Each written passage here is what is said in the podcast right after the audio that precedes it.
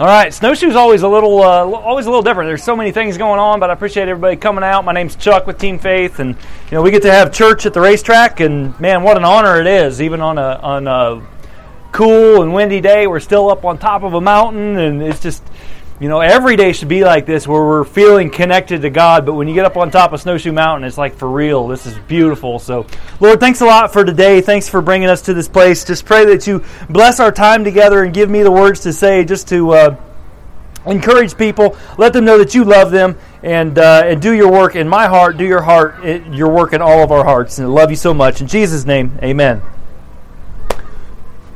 So there's this quote that I heard back in college, and it's stuck with me ever since. It, it's uh, it goes like this: It's I am not who I think I am. I am not who you think I am. I am who I think you think I am.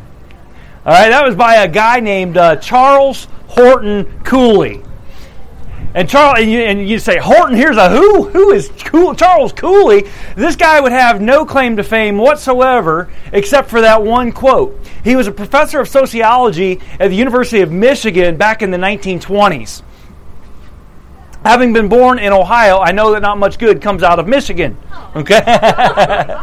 Go Buckeyes.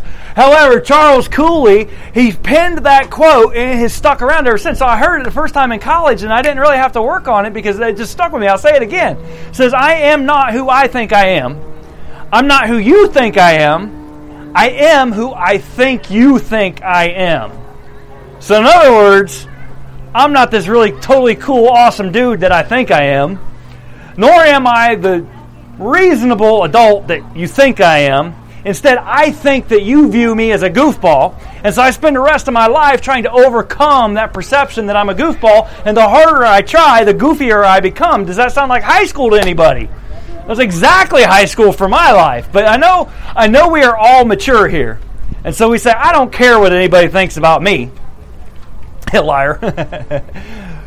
but here's the question tonight what does God think about you? Or more accurately, what do you think God thinks about you?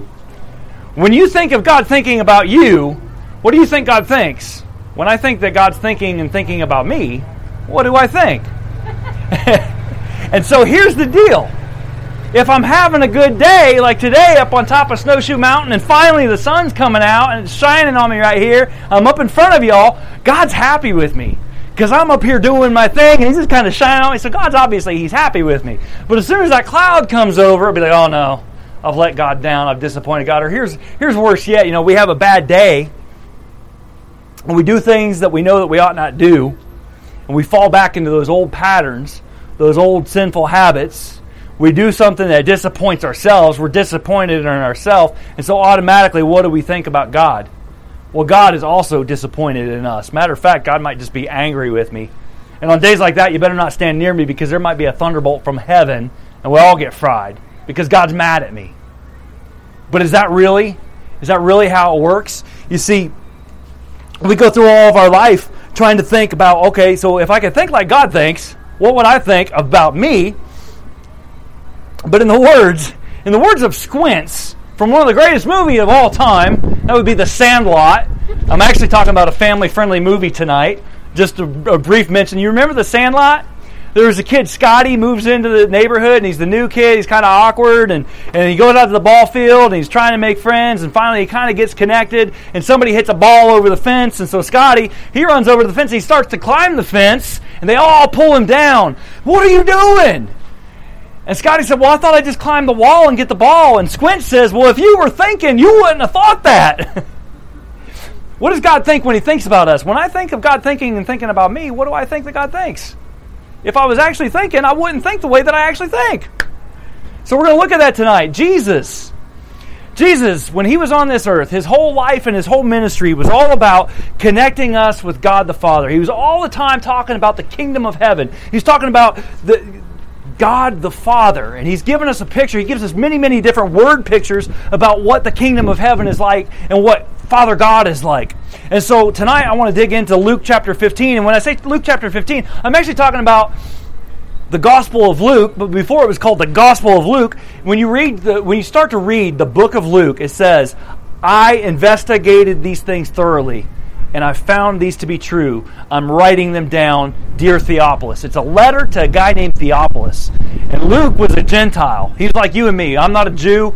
He, and Luke wasn't a Jew either. He was actually a physician, he was a doctor. And so he took a very scientific approach. He said, Man, I have investigated all these things. Here's what I found to be true about the life and times of Jesus the Christ. And so in Luke chapter 15, we get we get to talking about Jesus. One of the most interesting things about Jesus is that anywhere that Jesus went, it seems like people were always gathering to hear Jesus speak.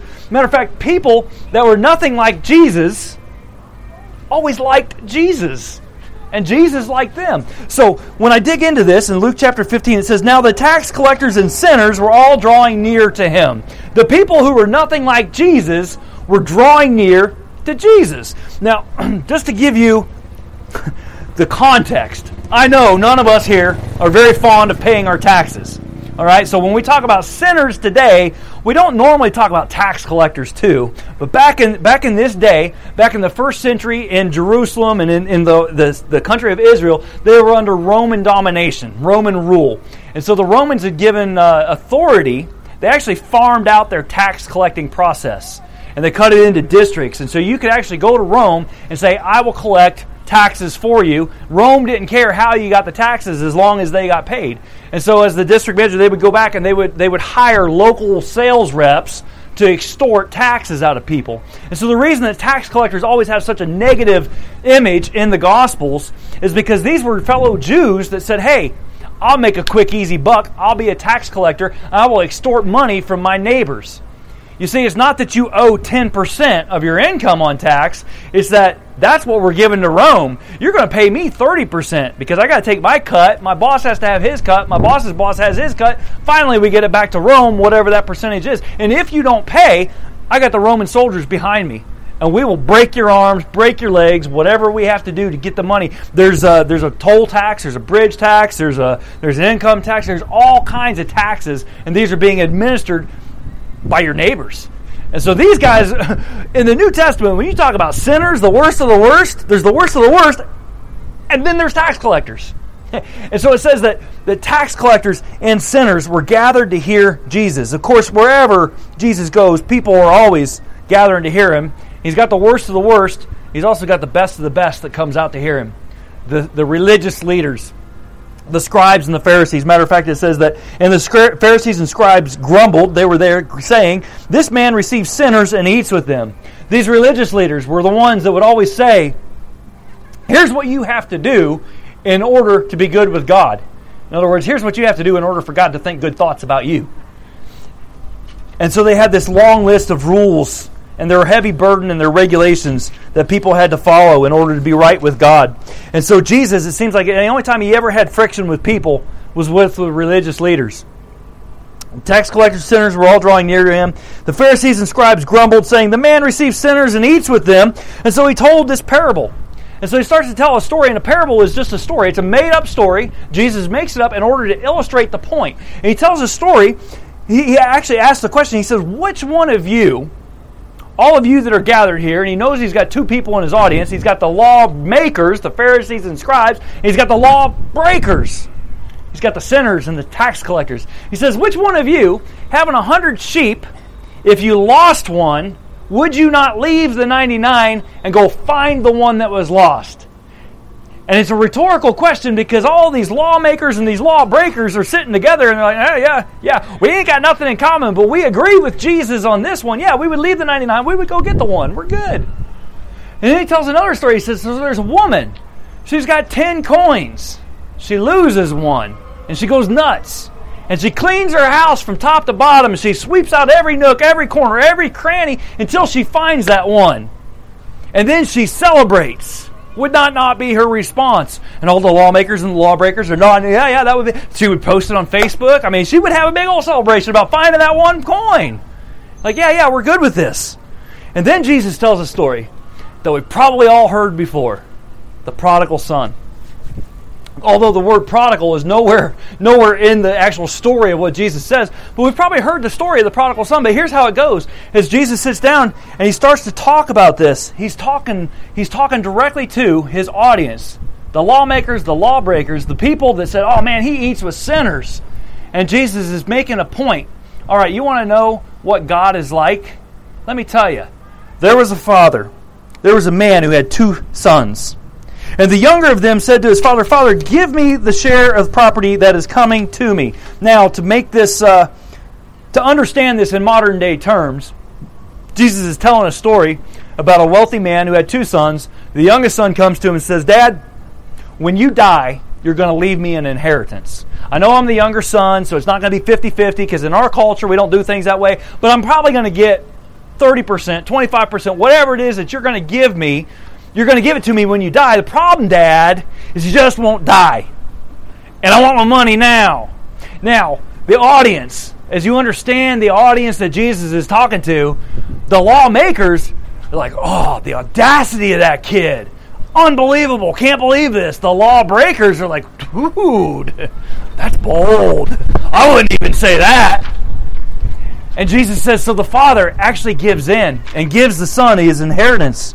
And he divided his property. Not many days later, the young son gathered all that he had and took a journey into a far country, and there he squandered his property in reckless living. in other words, he goes to the city he spends all the money on the fun stuff. He gets a Porsche. He gets the he gets the condo on the on the with the with the beachfront, and he's got the big screen TV. He calls Geek Squad to come in and hook it up with surround sound. He has a big old party. He has a big time with his daddy's money. But then what happens?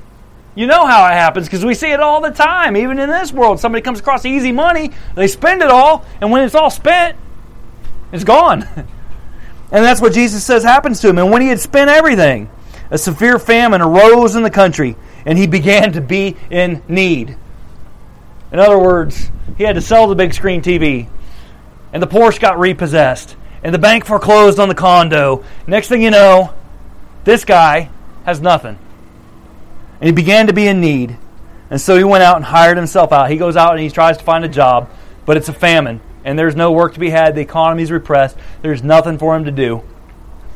And so he went and hired himself out to one of the citizens of that country who sent him into his fields to feed the pigs.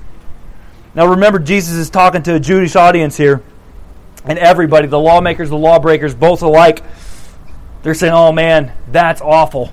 We know what it's like being, even, even the lawbreakers, we know that pigs are unclean. We know we should never do anything with a pig. Feed the pigs. What's don't touch the pigs. Don't look at the pigs. Don't feed the pigs. But this guy, he's in such desperate need that he's tempted to eat the food that he's feeding to the pigs because he's so desperate. He is so broke and he is so beyond himself in need. And then he comes to his senses. Jesus says, he said, when he came to himself, he said, How many of my father's hired servants have more than enough bread, but I perish here with hunger? I'll tell you what I'll do. I will arise and go to my father, and I will say to him, Father, I have sinned against heaven and before you. I am no longer worthy to be called your son. Treat me as one of your hired servants. In other words, he finally has that moment where he comes to himself and he says, Man, what an idiot I've been. I can't believe I did that to my dad and I've lost everything. I'm sitting here and I'm starving. I had no idea how good I had it until it was all gone. But here I sit and I'm starving. And the servants that my dad hires actually have it better than me. So, what I ought to do is go to my dad, tell him I'm sorry, and see if he will hire me as a servant. I'm not worthy to be his son. I know I'm not worthy to be his son. But I'll see if maybe I can be his servant. See if maybe I can earn my way back into his good graces. He arose and he came to his father. But while he was still a long way off, his father saw him and felt compassion and ran and embraced him and kissed him. what does God think when he thinks about us? When I have that moment where I'm at the end of myself and I'm sitting in the pig pen covered in pig slop, and I come to my senses and I say, Oh God, what have I done? What does God think about me in that moment? You know, if we're thinking with our stinking thinking, we're thinking, well, God's upset with me. God's disappointed with me. God's angry with me. But maybe if I can come back and, and maybe I can be his servant. Maybe I can earn my way back into his good graces. But what did the Father do? Remember, as Jesus tells a parable, he's illustrating who God the Father is. The father in this story, when he sees him afar off, has compassion. Do you think of that? When you think of God thinking thoughts about you, do you think that God has compassion for you? No, it's way easier to think that God's upset with me and that God doesn't like me and that God's angry with me. It's way easier to think that, man, I deserve some bad stuff to happen in my life. But Jesus is telling us, no, God has, he has compassion. And so he, the son comes home and the father saw him a long way off, felt compassion, ran, embraced him, and kissed him. And the son said to him, Father, I have sinned against heaven and before you. I'm no longer worthy to be called your son. And he starts to give that speech that he had prepared. You know, that speech that he was rehearsing in the pig pen. He starts to give it, and the father cuts him off. And he, see, he yells to his servants. He says, Bring a robe. The son doesn't even get a chance to say, I just want to be a servant. And the father says, Bring a robe. Doesn't say bring work coverall, says bring a robe. Bring sandals for his feet. Don't bring the work boots. Bring the Birkenstocks. And put a ring on his finger. Put the sign that he's my son. Put that on his finger. Meanwhile, the son is just like, I don't deserve this. I'm the prodigal. I'm the one that was just wallowing in pig slop. And the father says, You're my son. Welcome home. Let's kill the fatted calf, is what he says next. Let's kill the fatted calf. Let's have a party. For this my son was dead and is alive again. He was lost and is found. And they began to celebrate. You know, as with um, as with us, when we uh, when we lose our way and we come back I think the last thing that we can imagine is having a celebration or a party. I'm actually borrowing heavily from uh, one of Andy Stanley's sermons that he preached a long time ago. He talked about the prodigal son, and, and he, he gave an illustration just to put this in modern context, just so we can understand.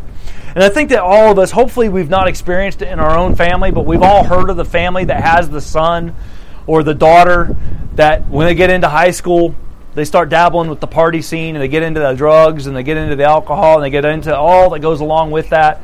And next thing you know, they're dropping off the map and and uh, you hear that they're in rehab and they break out of rehab and they, they, they find the family home empty. You know, everybody's out to dinner and they break into the family home and they steal all the family heirlooms and mom's jewelry and then disappears for like two years. Can you imagine the moment that you, having been friends with this person, and you've heard about their child having done all this, getting a phone call and saying, Hey, you remember my kid? You say, Yeah, yeah, I remember that one that, you know, kind of dropped off the map after doing all those really bad things and breaking out of rehab and all that. Oh, yeah, yeah, you got to come to a party tonight because we're ha- my kid is back. You're like, what do you mean he's back? Well, he's back, man. He just showed up on the front step today, and I'm having a big party. We just we're just having a big old barbecue. We got some uh, we got some ribs and we got some wings, and you got to come over and have this party with me. I mean, I don't know about you, but I know for myself, I'm I've got some questions. Like, hold on a second. You say he just showed up? You don't know where he's been for the last two years? I mean, has he been through rehab? Did he do 12 steps? Did he do all the 12 steps this time? I mean, I got some questions.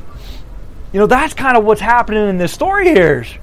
Is that this kid who has been living this wild life, all of a sudden he shows up, and now the father's throwing this big party. Remember, as Jesus is talking, his audience is divided into two people. There's God the Father, who's being illustrated in the parable, then you got the lawbreakers and the lawmakers. And in this story, Jesus, so often when he tells a parable, he's teaching the audience directly, and the audience can see themselves in the parable. At this point, all the lawbreakers all the tax collectors and sinners are sitting around like, oh yeah, we know who that is in the story. That's me. That's us. We know that we're that son that squandered the the, uh, the father's money. But now we get to enter the second half of the audience, the lawmakers.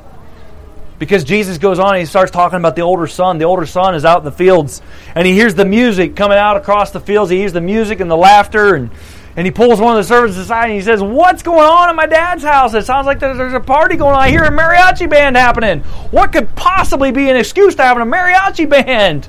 And the servant says, Your brother. My brother? Yeah, you remember the one that disappeared a couple of years? Yeah, what about him? That loser? Well, he's back. And your father has killed the fatted calf and he's throwing a big party. And at this point, the older brother is incensed and he is angry. And the father comes out to talk to him. He was angry and refused to come in. His father came out and entreated him. But he answered his father. He said, Look, these many years I have served you. I have never disobeyed your command, yet you never gave me a young goat that I might celebrate with my friends. He starts to give the opposite of the speech that the younger brother gave. The younger brother comes home and he says, I haven't. I haven't been a good son. I haven't been a wise steward. I haven't been a good person. The older brother is like, I have, I have, I have. I've done all these good things. I've always obeyed you. I've never disobeyed you. I've always done A, B, and C. I'm the perfect law maker. I'm the perfect law keeper. and, and the father responds to him. He said to him, Son, you are always with me, and all that is mine is yours. It was fitting to celebrate and be glad, for this your brother was dead and is alive. He is lost, and now he is found didn't say anything. Didn't say anything to the older brother, like, yeah, you are right. You're a good rule keeper. No, instead, son, you have always been with me. Now, wait a second. Jesus, as Jesus is teaching this story, Jesus, are you telling me that with is better than do? Because that's not how I've thought about it all my life. Matter of fact, a lot for a lot of people, the reason that they don't want to come and follow Jesus is because they think that with Jesus, there's a whole bunch of rules that you have to follow. They've been around a culture that's told them that you got to do this, you got to do that, you got to have your hair this right, you got to have your clothing. it has to be this long, or it has to be this short, or it has to be something else. And there's all these rules. The reason I don't want the reason that we don't see sinners and tax collectors hanging with Jesus today is because they think, we think, I think that when God thinks about me, I think I need to be doing a better job. And Jesus says it's not about do, it's about with. You've heard this before. Religion is all about do, Jesus is all about done. Jesus is the only one that could do. Jesus is the one that lived the perfect life. He lived the life that you and I wish we could live, but we have no shot at making it. We have no shot at doing it. We've all sinned. We've all come short of God's standard. So Jesus is the one that did it. And Jesus, before he was crucified, was on this earth and he was showing us the way. He was teaching us about God the Father. And he said, It's not about do, it's about with. And all through Jesus' ministry, he's all the time saying, Follow me. Come be with me. That relationship, be with me. And it's funny that as people were with Jesus, they changed. Not because they had a whole long list of rules that they had to keep, but they were with Jesus. When you read the Gospels, Matthew, Mark, Luke, and John, the original letters to, to the early church, you learn about Jesus and you learn about the disciples. You've heard all about the 12 disciples Peter and John and, and uh, Andrew and, and Judas and all these disciples that, that were, were hanging around with Jesus. And you see all the blunders and mistakes that they make. And yet, when you open up the book of Acts, after Jesus has been crucified, buried, rose from the dead, all of a sudden, those men who were with Jesus, they go into the, they get they get arrested and they go in and they have to give a, an account of their actions before the high the, the Sanhedrin and the high priest. And they're so bold and they're so courageous and they're so well spoken that the Sanhedrin and all the people that are in the audience they look at each other and say, who are these guys? Are they not simple Galileans? I mean, they're not educated, they're just stupid fishermen, and yet they recognize them as having been with Jesus. It's not about do, it's about with. And so, Jesus, in Luke chapter 15, Matter of fact, as he started his stories of the parables, he told that story about the lost sheep. Which one of you would not leave the 99 and go find the one? Everybody's not in agreement. Yeah, that's exactly what I would do. He says, I tell you, there will be more joy in heaven over one sinner who repents than over 99 righteous people that had no need of repentance. And so, I don't know where you are at tonight. But I think that every single one of us has these thoughts that, man, if, if I'm thinking like God's thinking, then God's upset with me. But really, having known the truth, now you don't need to be thinking like that. Because if you, if you were thinking, you wouldn't think like that. Because Jesus came and showed us the way. And he said, that's not, that's, that's not how God operates. That's not how it is at all. You see, I remember for myself, and I, I, I share this because it was such a pivotal moment in my life. I was raised, I was raised in church. And whether I was taught this directly or just uh, kind of assumed it, I think so many of us, we just assume it, that I have to be good. And to be good, there's this long list of rules that I have to do going to church so many times a week and reading my Bible and praying. And there's this big long checklist. And I tried so hard and I could never make it work. I was the prodigal son. I just turned my back altogether on church, went, and I squandered everything that God gave me. I spent so much money and, and the party and everything. When I finally hit my knees, it was exactly like being in that pigsty I said, All right, God, this was my prayer exactly. I have made a mess of my life. If there's anything that you can do with my life, you can have it. You can have it all. It was exactly like the prodigal son saying, I think I'll just be your servant. I'll offer to be your servant. I'm not worthy to be your son. And we sit here tonight as we go and we struggle through our lives and we say, I'm not worthy to be your son. Isn't there a penance that I can do? Isn't there a price that I can pay? Isn't there a checklist that I can cover? And meanwhile, what does God see? He sees our heart. It was interesting that as the prodigal, he wasn't even to the doorstep yet. He was afar off, is what Jesus said. Afar off, way out there. And the father saw him and had compassion and ran to him and hugged him and embraced him. If you've never made Jesus the Lord of your life, man, people who are nothing like Jesus, they liked Jesus. Being with Jesus is probably the greatest privilege, no, without a doubt, the greatest privilege of my life. For those of us that are Christians and kind of lost our way, kind of fumbling around, man, it's just like that. You turn around it's right there, ready to put that ring on your finger. Lord, thanks a lot for today. Just thanks for the opportunity to be here. Thanks for the words of Luke that he, that he was able to record for us. What a powerful story. Just a picture of who God is. As we get to thinking about what you think about us, I just pray that this will resonate in our hearts, that, uh, that we know w- without a doubt that you love us. So challenge us, encourage us, and bring us close to yourself, Lord. In Jesus' name, amen. Hey, thank you all for hanging out. Have a great race tomorrow, and if I can do anything for you, of course, love to say a prayer with you or anything I can do, I'll be right here.